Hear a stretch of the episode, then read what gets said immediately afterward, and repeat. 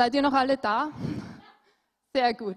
Jetzt haben wir, jetzt haben wir doch einige Zeit, ähm, wie sagt man, gepflügt, oder? Die Erde unseres Herzens gepflügt, sodass jetzt das Wort kommen kann und dass jetzt der Same gestreut wird. Also schauen wir, dass wir noch da sind, oder? Und dass wir jetzt den Herrn und den Heiligen Geist wirklich in unser Herz sehen lassen, weil jetzt haben wir so lange unsere Erde bearbeiten lassen. Da wäre schade, wenn wir jetzt den Moment versäumen, wo das Wort gesät wird, das in weiterer Folge dann auch wirklich Frucht in unserem Leben bringen kann und uns verändern kann. Und wir fangen heute eine zweiteilige Serie an. Ähm, diese und nächste Woche werden wir sprechen über, also es geht eigentlich um, um Finanzen, es geht um Versorgung ähm, und der, der Titel dieser Serie ist Mehr als genug gesegnete Finanzen. Ich möchte aber heute sprechen über mehr als genug aber.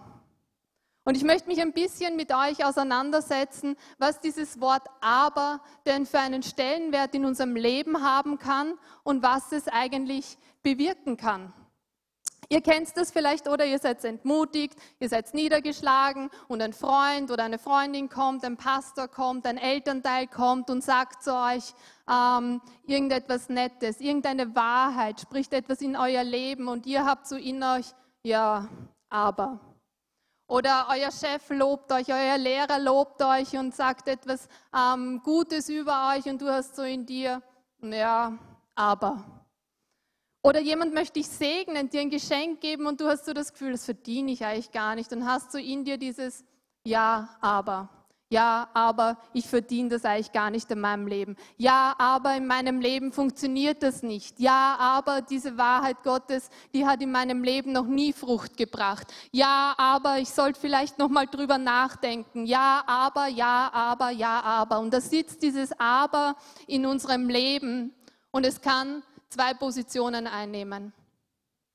Kommt darauf an, welche Komponente wir da vorstellen und welche Komponente wir dahinter stellen. Und es gibt zwei Komponenten in unserem Leben. Das eine ist die Wahrheit Gottes, das andere ist unsere Realität, oder? Und es kommt darauf an, messen wir die Wahrheit Gottes an unserer Realität, dann wird aus diesem Aber ein Stoppschild werden in unserem Leben. Aber messen wir unsere Realität an der Wahrheit Gottes, dann wird ein grünes Licht da sein. Dann wird dieses Aber zu einem grünen Licht in unserem Leben. Was heißt das jetzt praktisch? Jesus sagt, ich bin gekommen und habe ihnen Leben gegeben, Leben im Überfluss. Das ist die Wahrheit Gottes. Aber in meinem Leben sehe ich das nicht. In meinem Leben habe ich Mangel, aber in meinem Leben funktioniert das nicht. Du miest die Wahrheit Gottes an deiner Realität und das Aber wird zu einem Stoppschild. Andersherum, wenn du deine Realität in meinem Leben schaut es momentan nicht so gut aus. In meinem Leben habe ich momentan Mangel in meinen Finanzen. In meinem Leben merke ich momentan, ja, dass es nicht so gut läuft. Aber Jesus ist gekommen und hat mir das Leben gegeben und Leben im Überfluss. Was wird das aber? Das aber wird zu einem grünen Licht in unserem Leben. Und ich möchte uns heute, weil ich bin draufgekommen in meinem eigenen Leben und wenn ich mit Leuten mich unterhalte, dann ist dieses aber, jetzt muss ich kurz meinen kleinen Assistenten holen,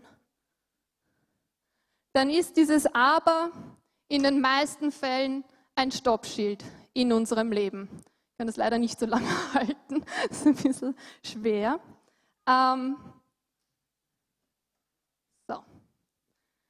Dann ist dieses Aber ein Stoppschild in unserem Leben, oder? Und was macht ein Stoppschild? Wenn ihr zu einem Stoppschild kommt, was macht das? Es ähm, zwingt uns dazu, stehen zu bleiben, oder? Es zwingt uns dazu, ähm, aufzugeben. Es zwingt uns dazu, eventuell sogar umzukehren. Und ein geistliches Stoppschild wird uns immer vom Segen Gottes abschneiden.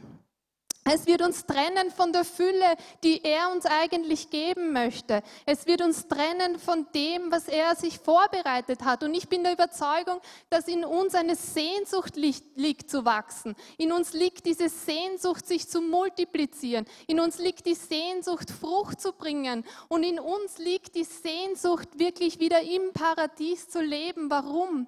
Weil wir dafür geschaffen wurden. Wir wurden für Überfluss geschaffen. Das war Gottes ursprünglicher Plan für unser Leben. Er hatte nie geplant, dass wir Mangel erleiden. Er hat nie geplant gehabt, dass wir in Armut leben. Er hat nie geplant gehabt für uns, dass wir von seinem Segen abgeschnitten wurden. Aber was ist passiert? Adam und Eva haben ihm ein Stoppschild vor die Nase gestellt, oder? Und haben gesagt, naja, gut, Gott hat gesagt, ähm, er ist gut, aber wir probieren es auf unsere eigene Art und Weise. Ja, Gott hat das und das gesagt, aber, naja, so ganz vertrauen wir ihm nicht. Wir probieren es auf unsere eigene Art und Weise und haben ihm somit ein Stoppschild hingesetzt. Und ich habe ganz stark im Gebet empfunden, dass heute vielleicht Leute da sind, die sich denken, ja, Mangel oder Armut in meinem Leben ist eine Strafe Gottes für etwas, das ich getan habe. Deswegen habe ich jetzt Mangel in meinen Finanzen oder Mangel in einem anderen Bereich meines Lebens. Und ich möchte dir heute zusprechen, dass Armut oder Mangel in irgendeinem Bereich deines Lebens keine Strafe Gottes ist. Genauso wenig wie Krankheit eine Strafe Gottes ist oder ähm, irgendwelche Familienproblem eine Strafe Gottes ist. Es ist eine Konsequenz. Eine Konsequenz davon, dass du dich abgeschnitten hast vom Segen Gottes. Es ist eine Konsequenz der Sünde, des Mangel und des Armut und des, ähm, dass in Bereichen, dass uns etwas fehlt, in unser Leben gekommen ist. Es ist eine Konsequenz davon, dass Adam und Eva gesagt haben, stopp hier wir vertrauen dir nicht mehr länger, sondern wir vertrauen jetzt auf uns. Wir vertrauen auf unsere eigenen Fähigkeiten. Wir gehen unseren eigenen Weg. Und viele haben das in ihrem Leben auch gemacht. Und somit ist es eine Konsequenz, in der wir jetzt leben. Aber das Gute ist, wisst ihr, Gott hat sich davon nicht abhalten lassen. Er hat sich vielleicht gedacht, mein Gott, diese Kinder. Jetzt haben sie mir ein Stoppschild hingestellt und haben sich selbst von meinem Segen und von meiner Fülle abgeschnitten. Aber es hat ihn nicht aufgehalten, oder? Sondern er hat einen anderen Weg gefunden und er hat seinen Sohn gesandt und der ist am Kreuz für diese Sünden gestorben, für unsere Sünden gestorben und hat dieses Stoppschild, das wir ihm hingehalten haben, weggenommen und hat uns wieder in die Fülle und in den Fluss Gottes hineingebracht. Und es heißt in Johannes 10, 9 bis 10, ich bin die Tür. Wenn jemand durch mich eintritt, wird er gerettet werden. Er wird ein- und ausgehen und gute Weide finden. Der Dieb kommt nur, um die Schafe zu stehlen und zu schlachten und um Verderben zu bringen. Ich aber bin gekommen, um ihnen Leben zu bringen und Leben in ganzer Fülle. Aus einem Stoppschild wurde eine Tür. Ähm, Adam und Eva und somit die gesamte Menschheit hat sich durch dieses Stoppschild, das sie Gott hingestellt haben, eigentlich selbst aus der Fülle hinauskatapultiert, haben sich aus dem Paradies hinauskatapultiert. Und Jesus ist gekommen und wurde zu dieser Tür, dass wir durchgehen können und dass wir zurückkommen in die Fülle, die er für uns bereitet hat, dass wir zurückkommen in unsere ursprüngliche Position, in die wir gestellt wurden, im Paradies damals, in unsere ähm, eigentlich Zweck warum wir überhaupt geschaffen wurden, als ein Ebenbild von dem, der die Fülle ist. Und unser Glaube, durch unseren Glauben an Jesus Christus, können wir in diese Fülle eintreten, können wir durch diese Tür hindurchgehen. Und das Interessante an dieser Stelle, die ist einfach so reich auch, ist, dass ähm, es gibt da ein Wort, das in, in dem Text durch zwei unterschiedliche deutsche Worte übersetzt wurde, aber eigentlich das Gleiche bedeutet. Und das eine ist gerettet und das andere ist Leben. Und da heißt es, das griechische Wort da dahinter heißt nicht nur gerettet für die Ewigkeit. Wir haben es nicht nur gerade mal geschafft, wenn wir durch die Tür gegangen sind, dass wir für die Ewigkeit gerettet sind, sondern er sagt, ich habe euch Leben gegeben. Und das bedeutet, er hat uns Freiheit gegeben, er hat uns Rettung gegeben, er hat uns Heilung gegeben, er hat uns Wiederherstellung gegeben, er hat uns Befreiung gegeben. Das heißt, wir sind nicht nur gerade gerettet und müssen halt schauen, dass wir das Leben auch noch irgendwie überstehen, bis wir dann im Himmel sind. Nein, sondern wir können hier im Jetzt, in dieser Fülle leben, in diesem Leben, das er uns gegeben hat. Und wisst ihr, er setzt eigentlich noch eins drauf in dieser Stelle und sagt, ich habe ihnen nicht nur das Leben gegeben, weil das Leben in sich ist eigentlich schon perfekt, sondern ich habe es ihnen in ganzer Fülle gegeben. Und wisst ihr, was das bedeutet? Das bedeutet immer und immer und immer wieder wachsender Überfluss. Das heißt, wir sind nicht nur einmal vergeben, sondern wir sind immer und immer wieder vergeben. Wir werden nicht nur einmal geheilt, sondern wann immer du Heilung brauchst, wirst du geheilt werden. Du bist nicht nur einmal versorgt, sondern immer und immer wieder, wenn du Versorgung brauchst, wird er dich versorgen. Diese Fülle fließt, die hört nicht auf, die bleibt nicht stehen. Das ist nicht, okay, du hast jetzt fünf verschiedene Karten und wenn du eine Karte verspielt hast, ist die weg. Nein, sondern es ist immer und immer und immer wieder zugänglich. Das ist die Fülle, das ist das Leben, das er uns gegeben hat und in dem wir leben können. Und jetzt stehen wir da und 100.000 Abers kommen hoch, oder? Aber in meinem Leben sehe ich diese Versorgung nicht. Aber in meinem Leben lebe ich nicht in dieser Fülle. Aber in meinem Leben habe ich nicht diesen Frieden. Aber in meinem Leben habe ich nicht diese Freude. Aber in meinem Leben funktioniert das ganz und gar nicht. Aber ich habe das noch nie irgendwie in meinem Leben gesehen. Aber dieses Prinzip funktioniert einfach nicht aber, aber, aber. Und ich glaube, wir kämpfen alle auf irgendeine Art und Weise mit dieser Wahrheit, weil sie ist fast zu gut, um wahr zu sein. Aber denkt ihr, dass es möglich ist, dass wir in dieser Fülle leben können? Denkt ihr, dass es wirklich möglich ist, in diesem, in diesem geistlichen Reichtum zu leben, in dem, was Jesus uns versprochen hat? Denkt ihr, dass es wirklich möglich ist? Ja, weil Jesus hat so gesagt, oder? Aber, aber, aber, das Aber ist ein ständiger Begleiter in unserem Leben. Und es kann einen wesentlichen Unterschied machen. Kommt darauf an, messen wir die Wahrheit Gottes an unserer Realität oder messen wir unsere Realität an der Wahrheit Gottes? Ich möchte kurz auf zwei Geschichten eingehen von zwei Menschen in der Bibel, die eigentlich ähm, eine finanzielle Not in ihrem Leben hatten und die ähm, alle ihre Stoppschilder wegräumen müssten und am Ende versorgt waren, am Ende mehr als genug hatten.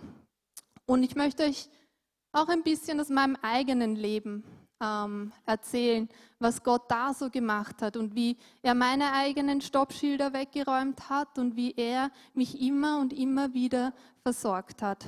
Die erste Geschichte finden wir in 2. Könige 4, 1 bis 7. Und eine Frau von den Frauen der Prophetensöhne schrie zu Elisa, Dein Knecht, mein Mann, ist gestorben, und du hast doch selbst erkannt, dass dein Knecht den Herrn fürchtete. Nun aber ist der Gläubiger gekommen, um meine beiden Söhne für sich als Sklaven zu nehmen. Da sagte Elisa zu ihr, was soll ich für dich tun? Sag mir, was du im Haus hast. Sie sagte, deine Magd hat gar nichts im Haus, als nur einen Krug Öl. Da sagte er, geh hin, erbitte dir Gefäße von draußen, von all deinen Nachbarinnen, leere Gefäße, aber nicht zu wenige. Dann geh hinein, schließ die Tür hinter dir und hinter deinen Söhnen und gieß in all diese Gefäße, und was voll ist, stelle beiseite. Und sie ging von ihm weg und schloss die Tür hinter sich und hinter ihren Söhnen zu. Während sie ihr die Gefäße reichten, goss sie ein. Und es geschah, als die Gefäße voll waren, da sagte sie zu ihrem Sohn, reiche mir noch ein Gefäß. Er aber sagte zu ihr, es ist kein Gefäß mehr da.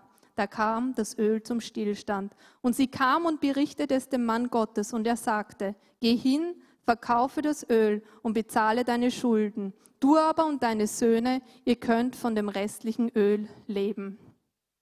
In Lukas 5, 1 bis 11 lesen wir die Geschichte von Petrus und es heißt dort, es geschah aber, als die Volksmenge auf ihn andrängte, um das Wort Gottes zu hören, dass er an dem See Genezareth stand, also Jesus. Und er sah zwei Boote am See liegen. Die Fischer aber waren aus ihnen ausgestiegen und wuschen die Netze. Er aber stieg in eins der Boote, das Simon gehörte, und bat ihn, ein wenig vom Land hinauszufahren. Und er setzte sich und leerte die Volksmengen vom Boot aus. Als er aber aufhörte zu reden, sprach er zu Simon, fahre hinaus auf die Tiefe und lasst eure Netze zu einem Fang hinab. Und Simon antwortete und sprach zu ihm, Meister, wir haben uns die ganze Nacht hindurch bemüht und nichts gefangen, aber auf dein Wort will ich die Netze hinablassen. Und als sie dies getan hatten, umschlossen sie eine große Menge Fische und ihre Netze rissen. Und sie winkten ihren Gefährten in dem anderen Boot, dass sie kämen und ihnen hülfen. Und sie kamen und sie füllten beide Boote, sodass sie zu sinken drohten. Als aber Simon Petrus es sah, fiel er zu den Knien Jesu nieder und sprach, Geh von mir hinaus, denn ich bin ein sündiger Mensch, Herr. Denn Entsetzen hatte ihn erfasst und alle, die bei ihm waren, über den Fischfang, den sie getan hatten. Ebenso aber auch Jakobus und Johannes, Johannes, die Söhne des Zebedäus, die Gefährten von Simon waren. Und Jesus sprach zu Simon, fürchte dich nicht, von nun an wirst du Menschen fangen. Und als sie die Boote ans Land gebracht hatten, verließen sie alles und folgten ihm nach. Das sind zwei kurze Sequenzen aus dem Leben von zwei ganz unterschiedlichen Menschen und trotzdem sehen wir, dass es da einfach Ähnlichkeiten gibt. Beide waren in einer finanziellen Not und beide haben es hinausgeschafft. Beide haben den Segen Gottes empfangen und ich möchte ganz kurz auf vier Prinzipien eingehen, die wir da rauslesen können. Und zwar das erste, und ich habe das einfach selbst so benannt ist, trachte zuerst nach dem Reich Gottes und nach seiner Gerechtigkeit. Wir sehen diese Witwe und diese Witwe war in einer sehr dramatischen Situation. Sie hat ihren Mann verloren, sie hat praktisch ihre Existenzsicherung dadurch verloren. Sie hat anscheinend zwei Söhne, die aber noch sehr jung sein müssen, weil sonst hätten die ja arbeiten können und die ähm, Familie ernähren. Und sie hatte anscheinend schon einiges aus eigener Kraft heraus probiert, weil sie hat anscheinend Schulden gemacht, die Gläubiger stehen vor der Tür.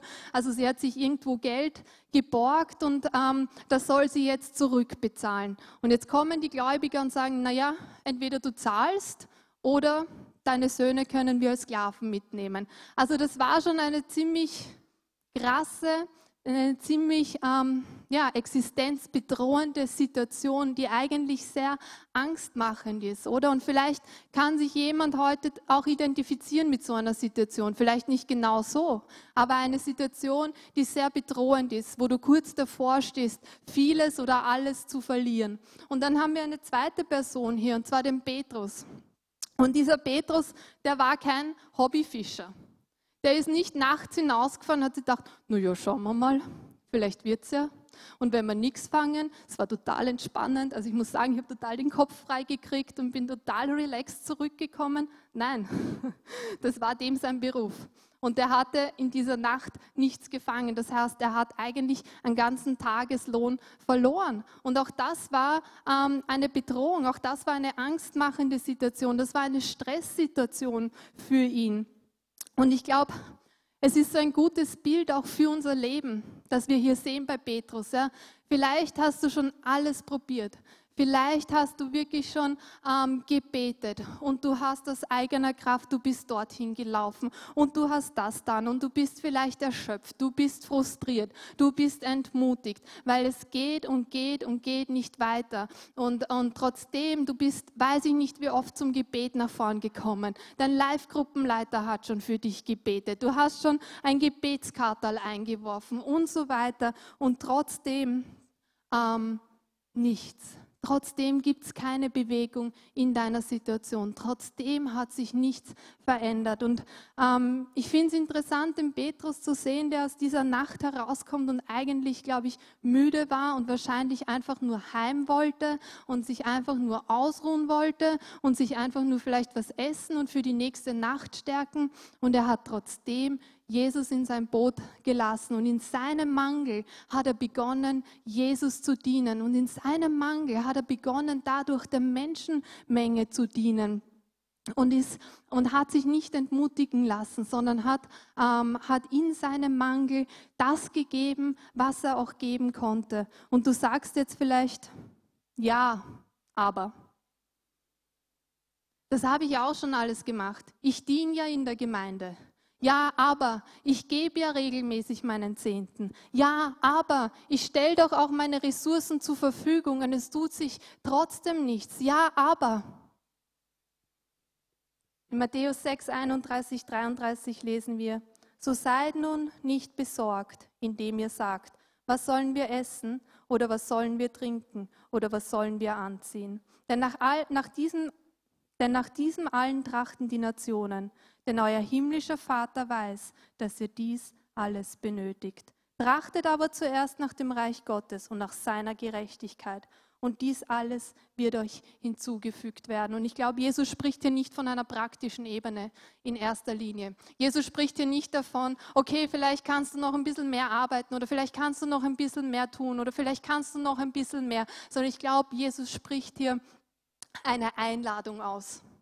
Jesus spricht dir eine Einladung aus und sagt, hey, es wird Zeit, dass du beginnst, deine Realität an meiner Wahrheit zu messen und nicht umgekehrt. Nicht, dass du meine Wahrheit an deiner Realität messt. Was heißt das?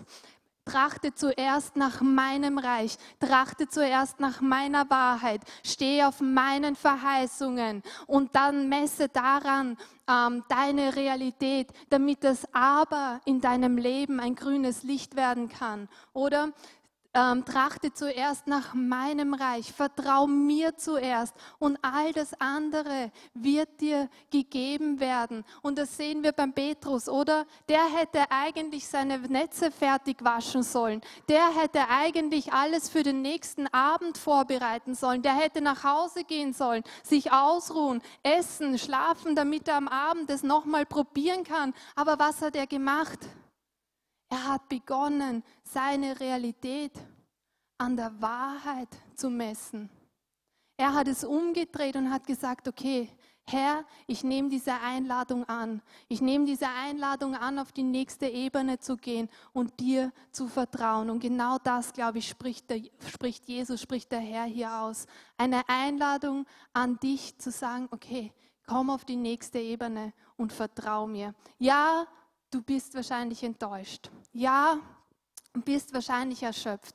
Ja, du hast vielleicht begonnen, dich mit anderen zu vergleichen und zu sagen, in deren Leben funktioniert es, in meinem Leben funktioniert es nicht. Ja, du hast vielleicht begonnen, Bitterkeit in dein Herz zu lassen oder eine Unvergebenheit. Jesus lädt dich heute ein, diese Dinge abzulegen und auf eine neue Ebene zu kommen. Deine Realität für seine Wahrheit zu tauschen und zu sagen, okay Herr, ich bin jetzt schon, weiß ich nicht, wie oft nach vorne zum Gebet gekommen. Und ja, Herr, ich bin wahnsinnig enttäuscht, weil es hat nichts gebracht bis jetzt. Es hat nicht funktioniert. In meinem Leben hat sich nichts verändert. Aber noch einmal möchte ich dir vertrauen und ich möchte diese Enttäuschung heute ablegen. Ich möchte dieses Stoppschild, das ich hier in meinem Leben aufgebaut habe und mich durch diese Enttäuschung und mich durch diese Unvergebenheit oder durch diesen Vergleich, den ich ständig mit anderen anstelle, wo ich mich von deinem Segen abgeschnitten habe. Ich möchte es niederlegen und ich möchte mich dazu entscheiden, dass ich nicht mehr länger deine Wahrheit an meiner Realität messe, sondern dass ich beginne, meine Realität an deiner Wahrheit zu messen. Jesus lädt jeden einzelnen von uns heute ein. Und vielleicht hast du schon einen ganz konkreten Gedanken. Vielleicht ist dir schon eingefallen, dass du enttäuscht bist in einem Bereich. Vielleicht aber hast du auch gesehen schon, dass es eine Unvergebenheit gibt. Oder vielleicht hast du irgendein anderes Stoppschild gerade in deinem Leben erkannt. Und wisst ihr, ich möchte eines ganz praktisch gerade machen. Nehmt eure Stoppschilder in die Hand. Nehmt eure Stoppschilder in die Hand und gebt sie dem Nachbarn. Und der Nachbar wirft es weg. Wisst ihr, es ist immer leichter, die Sachen von anderen wegzuwerfen, als wie die eigenen wegzuwerfen, oder? Genau. Wir alle haben irgendwo dieses Stoppschild in unserem Leben. Und manchmal ist es einfach so schwierig, es einfach aus der Hand zu lassen. Manchmal ist es so schwierig, einfach ähm, es wegzulegen. Aber wenn wir es nicht weglegen, werden wir nicht auf die nächste Ebene gehen und dem Herrn von neuem vertrauen. Wenn diese Enttäuschung da ist, wirst du nicht auf die nächste Ebene gehen und dem Herrn vertrauen. Und genau das hat Petrus getan. Er hat diese Enttäuschung der letzten Nacht abgelegt und hat Jesus in sein Boot gelassen. Und wisst ihr, ich habe vor ähm, im Sommer letzten Jahres ähm, erfahren in meiner Arbeit, dass, ähm, dass, dass meine Stunden reduziert werden. Ja, und, und davon konnte ich nicht überleben. Also es war irgendwie unmöglich. Und ich habe begonnen in meiner eigenen Kraft. Ja, ich habe begonnen, meiner eigenen Kraft Lösungen zu suchen. Ich habe begonnen, Sorge in mein Herz zu lassen. Ja? Und ähm, die einzige Möglichkeit, diese Arbeit zu behalten, war, dass ich ähm, mich dazu entscheide, am Wochenende etwas zu tun, was bedeutet hätte aber, dass ich nicht so oft hier in der Gemeinde sein konnte. Und ich wusste aber, dass die Gemeinde meine Priorität ist. Ich wusste, dass die Gemeinde meine erste Priorität ist.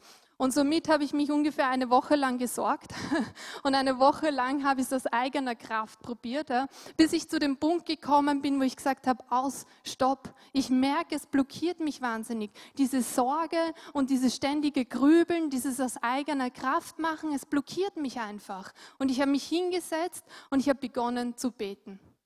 Ich bin vor den Herrn gekommen und ich habe gesagt, okay Herr, ich lasse es los was immer passiert. Ich, mein, ich lege mein Stoppschild auf die Seite, ich lege meine Sorge auf die Seite, ich lege meine Angst auf die Seite und ich habe einfach begonnen, im Geist zu beten und im Geist zu beten und im Geist zu beten. Und nach einiger Zeit hat er Bibelstellen ähm, in meine Gedanken gebracht ja, und hat mich an Bibelstellen erinnert, wo es um Versorgung geht. Und ich habe die genommen und ich habe sie gelesen und ich habe darüber gebetet und ich habe sie proklamiert und ich habe sie ausgesprochen. Und dann habe ich diese Gebetszeit beendet und habe begonnen, Geschirr abzuwaschen.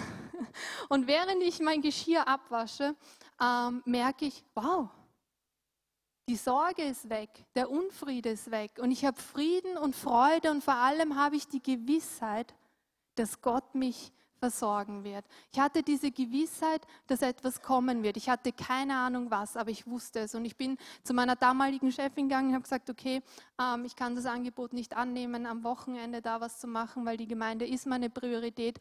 Ähm, also ja, reduziere mal meine Stunden und ich weiß nicht, was kommt, aber ich weiß, Gott wird mich versorgen. Und ein paar Tage später habe ich einen Anruf bekommen von Herzwerk. Ähm, diejenigen, die letzte Woche da waren, haben ja ein bisschen darüber gehört.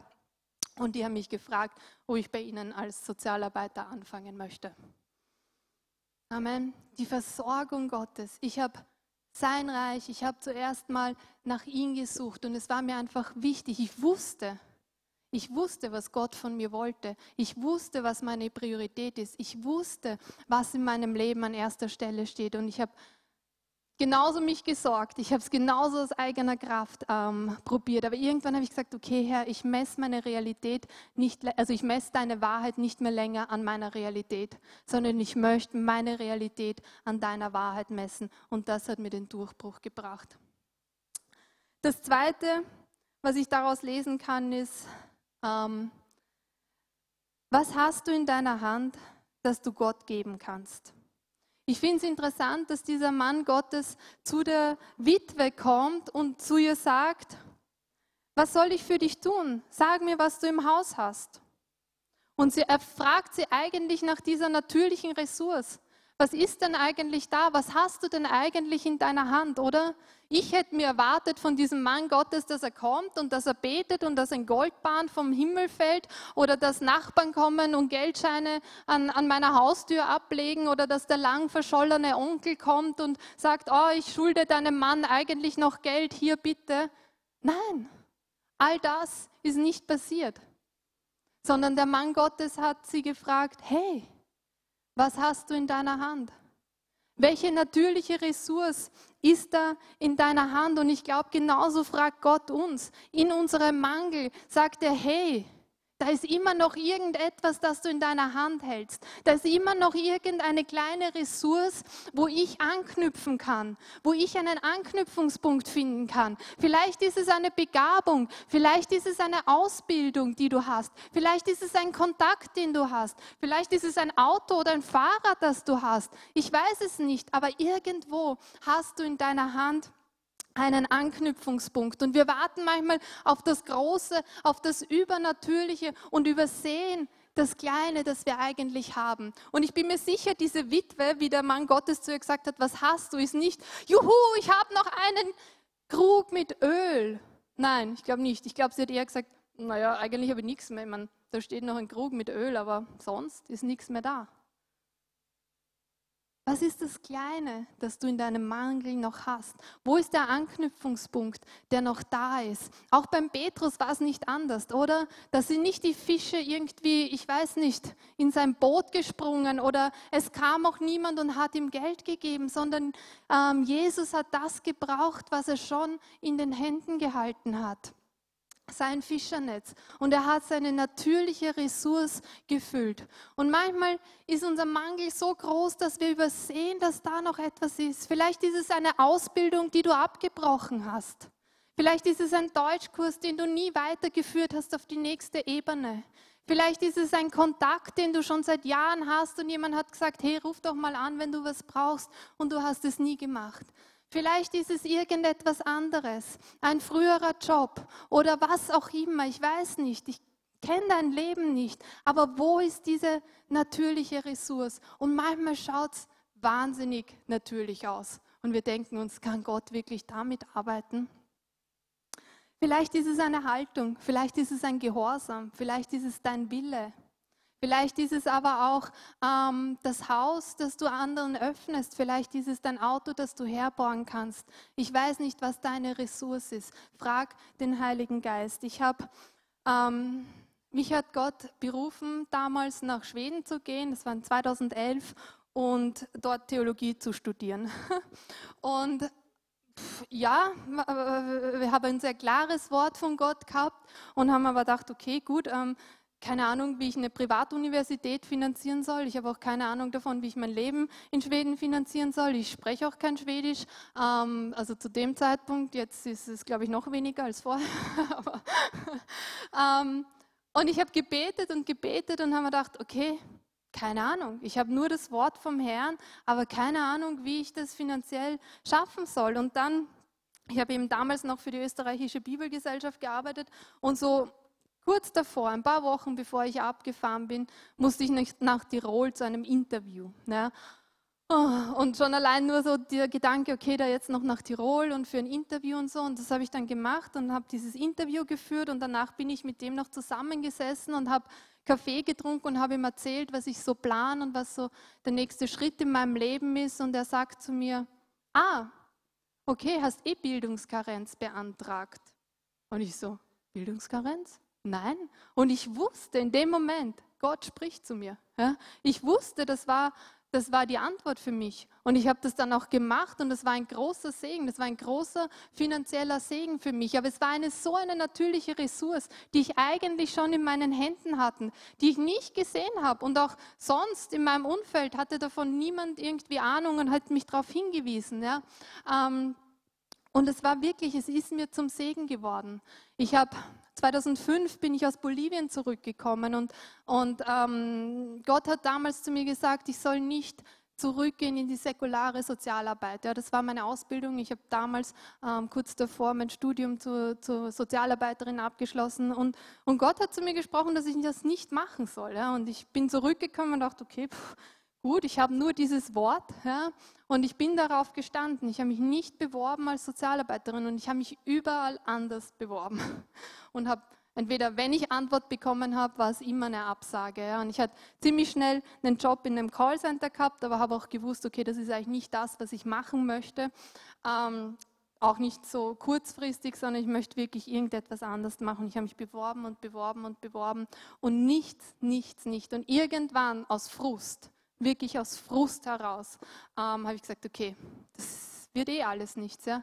Das, das, Herr, du hast das Wort, aber wo ist die Versorgung? Ja? Ähm, wo, ist, wo ist die offene Tür?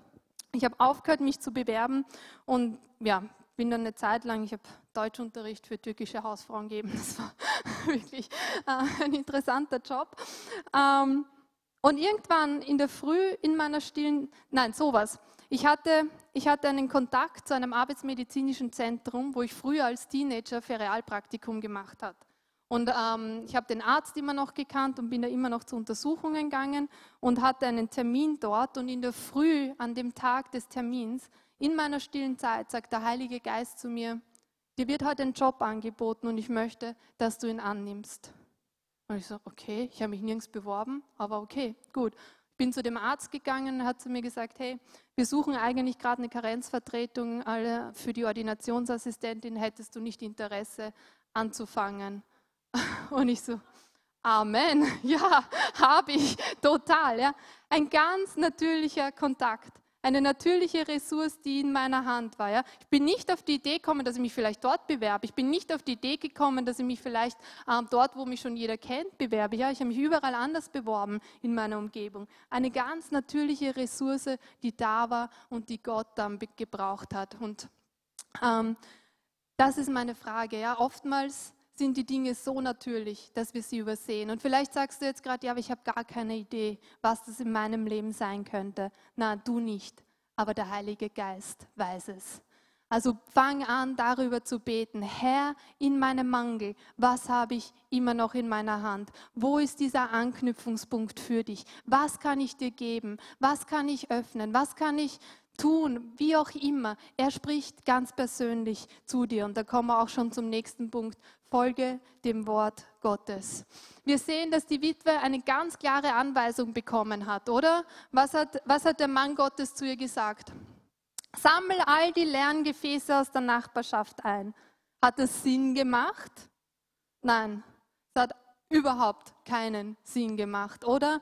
Petrus, der hinausfahren sollte nach einer Nacht ohne, ohne Fang, ohne Ergebnis, hat das Sinn gemacht? Nein, überhaupt nicht. Und wisst ihr, in, beiden, äh, in beider Leben sehen wir an ihrer Antwort, dass sie kein Stoppschild mehr hatten, dass da nichts mehr war. Petrus hat sogar gesagt, Meister, wir haben uns die ganze Nacht hindurch bemüht und nichts gefangen, aber auf dein Wort will ich die Netze hinablassen. Petrus hat gesagt, ja, das ist meine Realität. Ich habe die ganze Nacht nichts gefangen, aber ich möchte jetzt messen an deinem Wort. Aber wenn du sprichst, dann weiß ich, dass das passieren wird. Genauso die Witwe, oder? Ich kann mir vorstellen, dass die Nachbarschaft sich gedacht hat, okay, jetzt hat sie wahrscheinlich alle Sicherungen rausgeschlagen, jetzt geht sie schon herum und sammelt leere Gefäße ein, oder? Es klingt eigentlich ziemlich dumm. Es klingt eigentlich danach, als hätte sie sich zum Gespött der Nachbarschaft gemacht, oder? Wenn sie da herumgeht, können wir vielleicht noch ein paar leere Gefäße haben? Hast du vielleicht auch noch ein leeres Gefäß für mich? Ich bräuchte noch leere Gefäße, falls noch irgendjemand leere Gefäße hat, zu mir bitte. Ja, und so, hm, jetzt ist sie wohl ganz. Aber sie hatte ein Wort vom Herrn, das in dem Moment wahrscheinlich überhaupt keinen Sinn für sie gemacht hat und trotzdem hat sie es ausgeführt. Und ich glaube, das ist ein Bereich, wo wir die größten Stoppschilde in unserem Leben aufbauen. Da, wo Gott ganz persönlich mit uns wird. Da, wo er ganz persönlich beginnt zu uns zu reden. Da, wo die Dinge vielleicht keinen Sinn machen. Da, wo wir uns denken, aber das ist jetzt überhaupt nicht der richtige Zeitpunkt. Oder da, wo wir uns denken, das ist jetzt überhaupt nicht der richtige Job. Oder das ist jetzt überhaupt nicht der richtige Schritt, den ich da setzen sollte. Das ist komplett sinnlos. Oder wo wir uns denken, ja, aber Gott spricht nicht zu mir so klar, wie er zu dir spricht. Ja, aber der Heilige Geist ist mir nicht so nah wie dir und ich habe noch nie so ein klares Wort empfangen. Ja, aber für mich erscheinen diese Dinge nicht so wie für dich. Ja, aber, weißt du, ich finde, wenn ich mir das durchdenke, dann klingt das nicht logisch. Wenn ich mir das durchdenke, dann fahre ich da wahrscheinlich einen Verlust damit ein. Ja, aber, ja, aber, ja, aber. Sprüche 3,5 heißt es, vertraue dem Herrn von ganzem Herzen und verlass dich nicht auf dein eigenes Urteilsvermögen. Halleluja, dass sich Petrus nicht auf sein eigenes Urteilsvermögen verlassen hat und Halleluja, dass sich die Witwe nicht auf ihr eigenes Urteilsvermögen verlassen hat.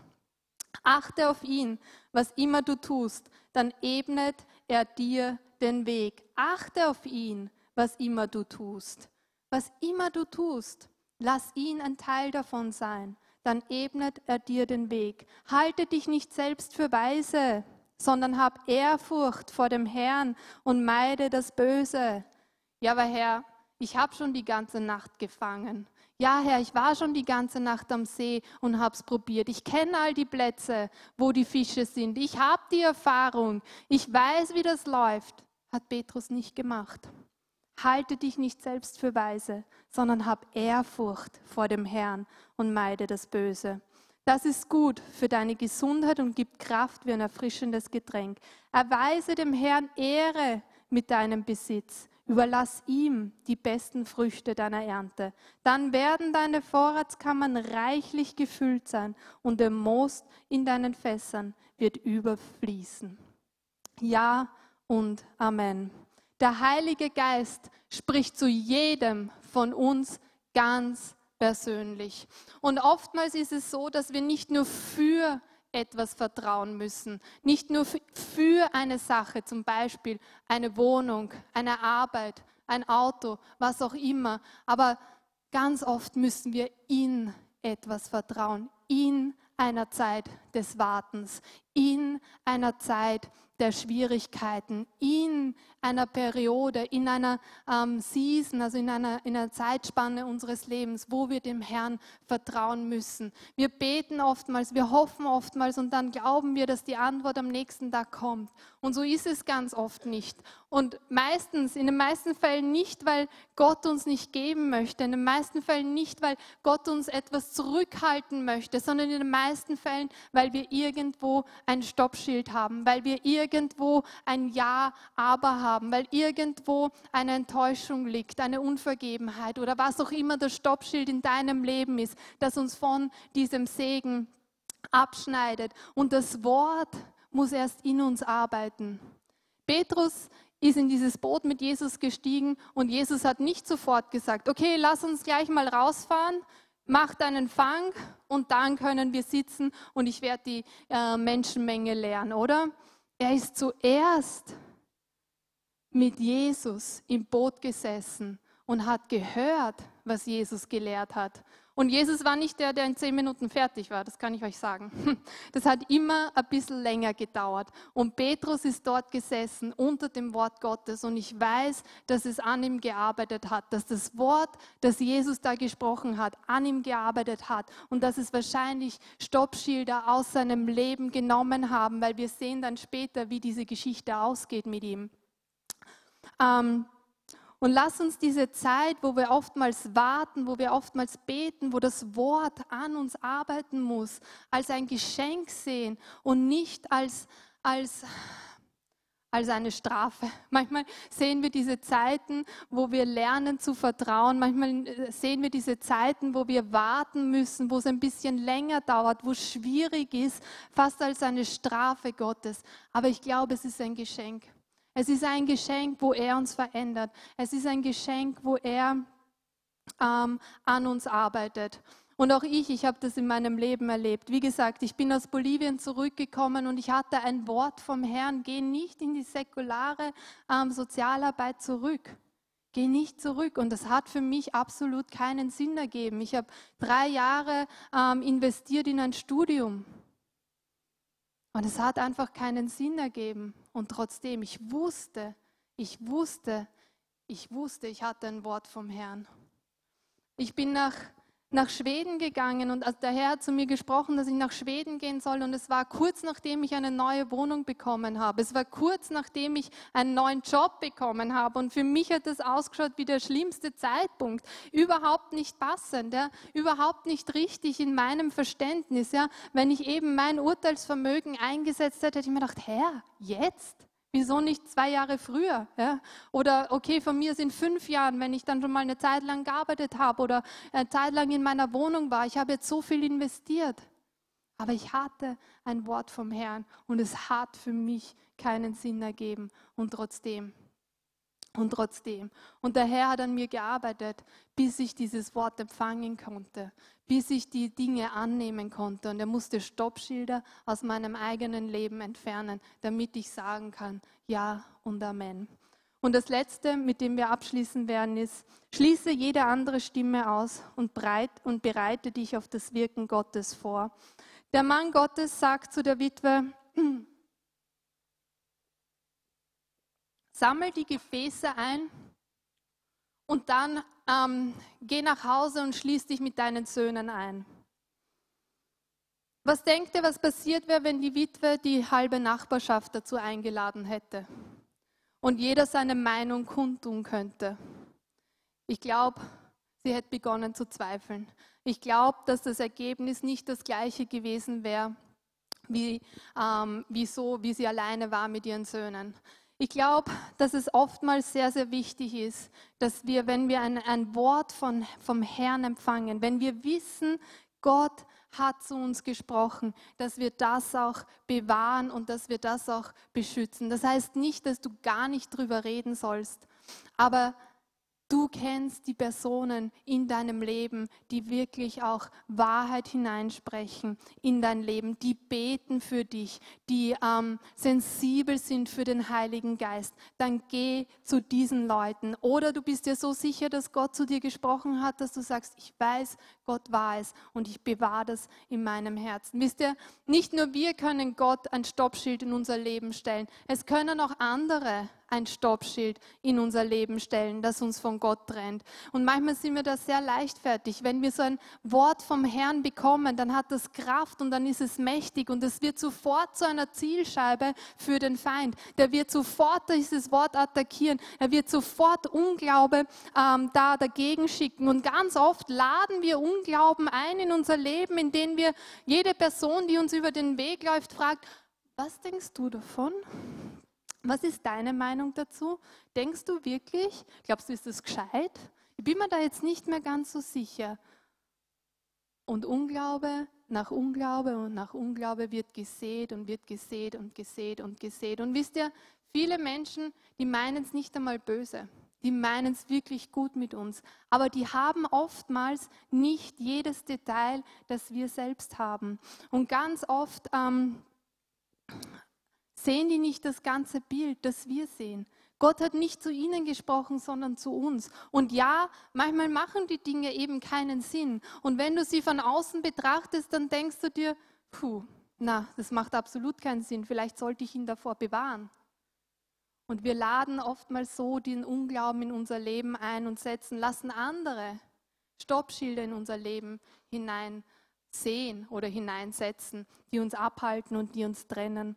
Ich glaube nicht, dass die Familie von Petrus so begeistert war, wie er sich entschlossen hat, Jesus nachzufolgen, oder? Ich glaube nicht, dass die gesagt haben, ja, ähm, Super, tolle Idee. Gib einfach den Beruf, den wir über Generationen haben, leg den einfach zur Seite und folg Jesus nach. Ich meine, keiner weiß damals genau, okay, wer Jesus jetzt war. Ist er wirklich der Sohn Gottes? Ist er nicht der Sohn Gottes? Wer ist er? Aber bitte folge ihn doch einfach nach. Ich glaube nicht, dass die Familie, dass die Nachbarn so begeistert waren von dieser Idee. Aber Petrus hatte ein Wort vom Herrn.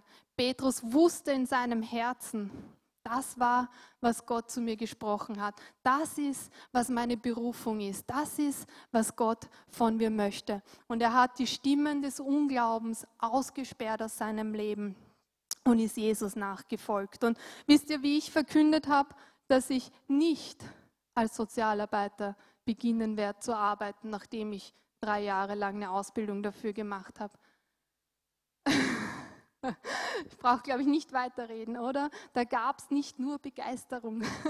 Und ich weiß, jeder, der in mein Leben gesprochen hat, hat es gut gemeint. Und ich bin nicht böse. Ich bin, das ist alles bereinigt in mir, ja. Und ich verstehe es total, ja. Aber ich musste diese Stimmen aus meinem Leben hinauswerfen, weil sonst wäre ich, sonst hätte ich es nicht geschafft. Ja? Und nur Gott allein weiß, wovor er mich bewahrt hat. Ja? Ich habe keine Ahnung, ja, ähm, warum ich damals, warum Gott das zu mir gesprochen hat. Ich war einfach nur gehorsam. Ähm, wie ich damals nach Schweden gegangen bin, ja, gab es auch Stimmen, die nicht ganz so dafür waren oder die das nicht ganz so sinnhaft als sinnhaft erachtet haben. Und auch da musste ich mich ähm, ganz bewusst entscheiden und diese Stimmen aus meinem Leben hinauswerfen, diese Türen zumachen und, mein, und das Wort, das Gott zu mir gesprochen hat, in meinem Herzen bewahren. Weil sonst hätte es ein Stoppschild in mein Leben, in meine Berufung bringen sollen. Maria. Gut, ähm, dann lass uns hier abschließen. Und ich möchte noch einmal ganz kurz zusammenfassen.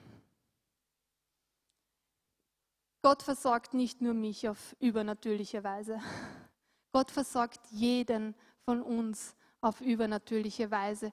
Gott, ähm, jeder von euch kann durch diese Tür hineintreten und ähm, in die Fülle eintreten, die er für uns geschaffen hat. Und wisst ihr, es ist für mich genauso ein Kampf, wie es für euch ist. Es ist für mich genauso immer wieder eine Entscheidung, wie es für jeden Einzelnen ist. Und ich weiß, dass es im Leben Rückschläge gibt und dass es im Leben Enttäuschungen gibt. Und ich stehe da genauso drinnen wie jeder von euch. Aber ich weiß auch, dass es so wichtig ist, dass wir mit den Enttäuschungen, die wir erleben, sofort, sofort zu Gott kommen und nicht zulassen, dass es, dass es fußfest, dass es Wurzeln schlägt in unserem Leben. Wisst ihr warum? Wenn diese Enttäuschungen groß werden oder wenn das sich vergleichen mit anderen groß wird oder wenn Unvergebenheit groß wird in unserem Leben, dann wird die Realität größer in unserem Leben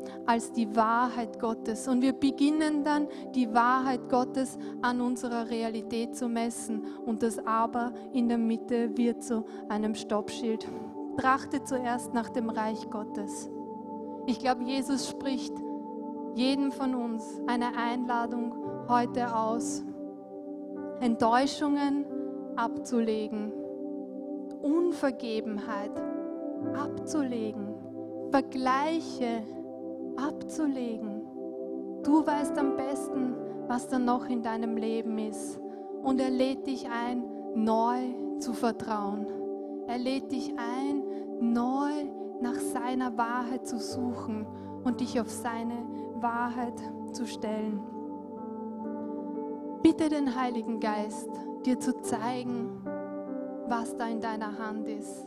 In dem Mangel, den du hast, bitte den Heiligen Geist, dir zu zeigen, was da noch an einer natürlichen Ressource da ist und leg die dem Herrn hin. Gib sie dem Herrn. Lass sie ihn gebrauchen. Gib ihm diesen Anknüpfungspunkt in deinem Leben, so wie die Witwe den Ölkrug und so wie Petrus das Fischnetz. Und folge seinem Wort, was immer er zu dir spricht. Wie sinnlos oder wie ähm, unverständlich, also nicht nachvollziehbar es auch immer ist für dich in diesem Moment. Vielleicht kannst du es nicht verstehen, vielleicht weißt du einfach nicht, okay, das macht überhaupt keinen Sinn gerade in meinem Leben. Das ist eigentlich überhaupt nicht der richtige Zeitpunkt. Das ist eigentlich überhaupt nicht der richtige Job, den er mir da jetzt eröffnet hat vielleicht überhaupt nicht der logische nächste Schritt in meinem Leben. Wenn ich mich da auf mein Urteil verlasse, dann sollte ich das besser nicht machen. Aber stell sein Wort höher als dein eigenes Urteilsvermögen. Und schließ alles andere aus. Schließ die Stimmen des Unglaubens raus. Lass sie nicht reinkommen. Wenn du vom Herrn empfängst, wenn du vom Herrn ein Wort bekommst, dann erinnere dich daran, dass es sofort zur Zielscheibe wird vom Feind, dass er sofort versucht, das anzugreifen, dass er sofort versucht, dir das zu nehmen und zu stehlen. Und meistens durch Unglauben, sehr oft durch die Meinungen anderer, sehr oft durch das, was andere oder über dein Leben, wie sie über dein Leben urteilen und beurteilen. Denk an die Witwe, ihr war es ganz egal, dass sie zum Gespött der Nachbarschaft wurde. Denk an Petrus, der wusste, dass der Herr ihn berufen hat, ihm nachzufolgen und der sein Familienunternehmen niedergelegt hat und dem Wort des Herrn gefolgt ist. Vater Herr, ich danke dir. Ich danke dir, Jesus, dass du die Tür bist, dass du die Tür bist in die Fülle hinein. Herr, ich bin dir so dankbar dafür, dass du dich von unserem kleinen Stoppschild nicht hast abhalten lassen, dass Adam und Eva dir vor die Nase gesetzt haben und dann Generationen und Generationen und Generationen danach.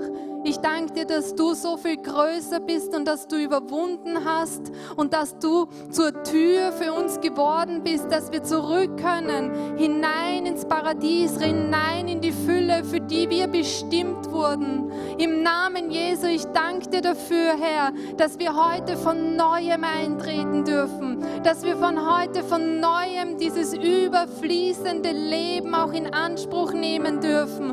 Und ich bin dir so dankbar dafür, dass es nicht endet, dass es nicht aufhört, sondern dass es wächst und dass es wächst und dass es wächst und dass wir es immer wieder in Anspruch nehmen dürfen.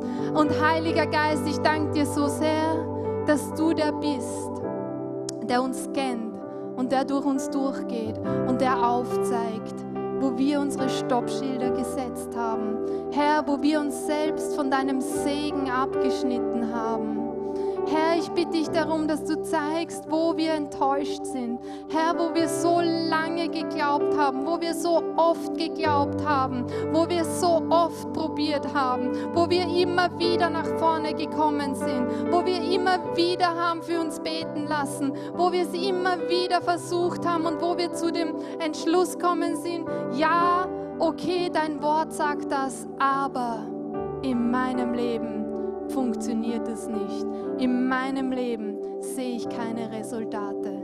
Herr, zeig uns, wo wir solche Dinge in unserem Leben tragen und hilf uns, die jetzt vor dich abzulegen. Hilf uns, Heiliger Geist, die in deine Hand zu legen und gehen zu lassen, gehen zu lassen, die abzulegen im Namen Jesu.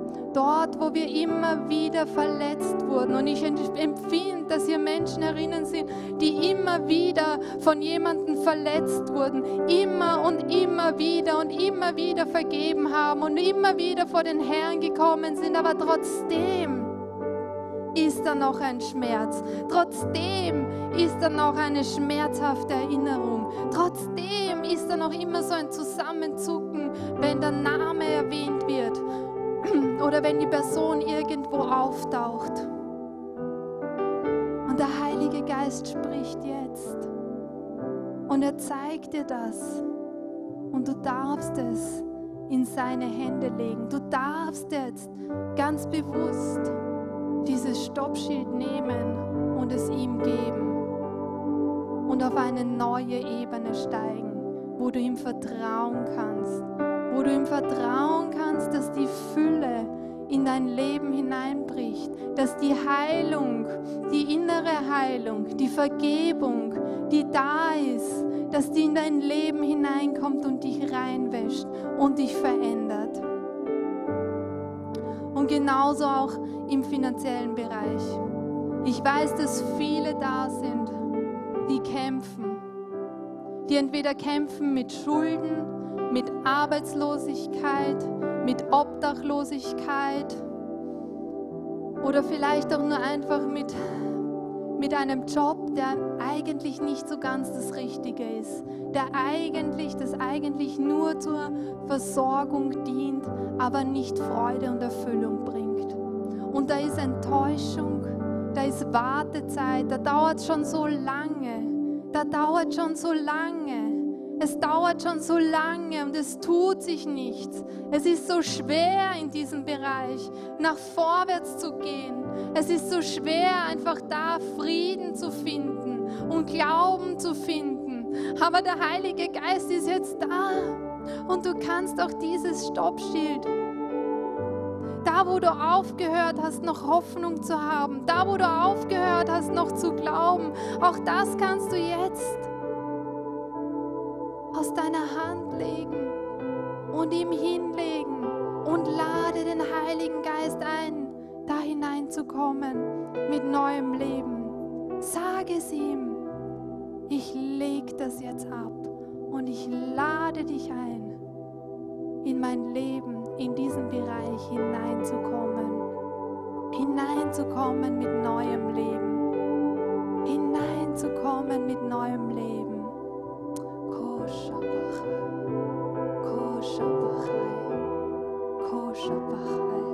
Und es sind Leute da, die sagen, ja, ich tue mir so ein bisschen schwer mit dem Heiligen Geist und mit der Stimme Gottes. Ich tue mir da so ein bisschen schwer, wirklich zu hören, was er von mir möchte. Das, was du gesagt hast, ist gut und schön, aber, aber ich habe aufgehört, den Heiligen Geist zu fragen, weil er antwortet ja sowieso nicht. Ich habe aufgehört, Gott zu suchen in diesen Bereichen meines Lebens, weil ich bekomme ja sowieso keine Antwort. Aber, aber, Gott arbeitet nicht so mit mir, wie er mit dir arbeitet. Leg dieses Stoppschild ab.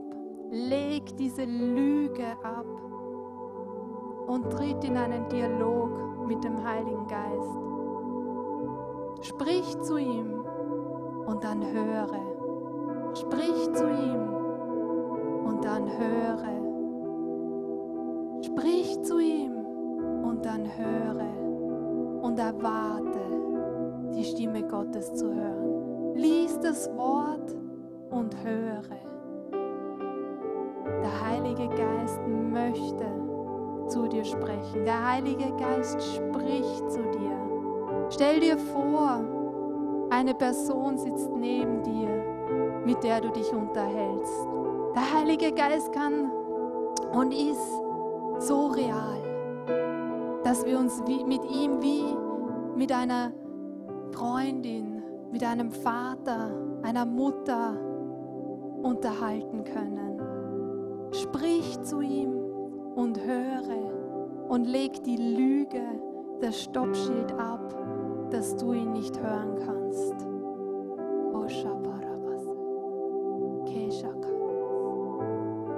Vater, ich danke dir. Ich danke dir für dein Wort. Ich danke dir für deine Wahrheit. Und ich danke dir, dass du jeden Einzelnen herinnen liebst, dass wir alle, alle als deine Kinder in diese Fülle hineintreten können, dass wir versorgt sind. Herr, ich danke dir dafür, dass Mangel und Armut nicht deine Strafe sind, sondern dass du uns versorgen möchtest, dass du uns versorgen möchtest und deswegen deinen Sohn gesandt hast. Ich habe wirklich auch das Gefühl, und das habe ich so stark am Vormittag gehabt, dass Leute da sind, die sich denken, ja, aber Gott hat mich dafür bestraft. Ich lebe das Leben, das ich lebe, weil ich nicht gut genug war, weil ich das oder das in meinem Leben getan habe, weil ich das oder das einer anderen Person getan habe, weil ich da oder da einen Fehler gemacht habe. Und ja, vielleicht hast du eine andere Person verletzt und ja, vielleicht hast du einen Fehler in deinem Leben gemacht, aber die Fülle Gottes beinhaltet, dass er dir vergibt und dass er dich reinwäscht von all dem Ungerechtigkeit, von all dem, was du getan hast. Also wenn du in deinem Leben so etwas hast und wenn du diesen Gedanken hast, mein Mangel ist die Strafe Gottes, dann leg es ab. Bekenne und lass dich reinwaschen Lass dich reinwaschen. Gott bestraft dich nicht. Leg das Stoppschild ab, das dich von, seiner, von seinem Segen, von seiner Versorgung trennt. Und empfang Vergebung, empfang seine Vergebung. Danke, Herr. Danke, Vater.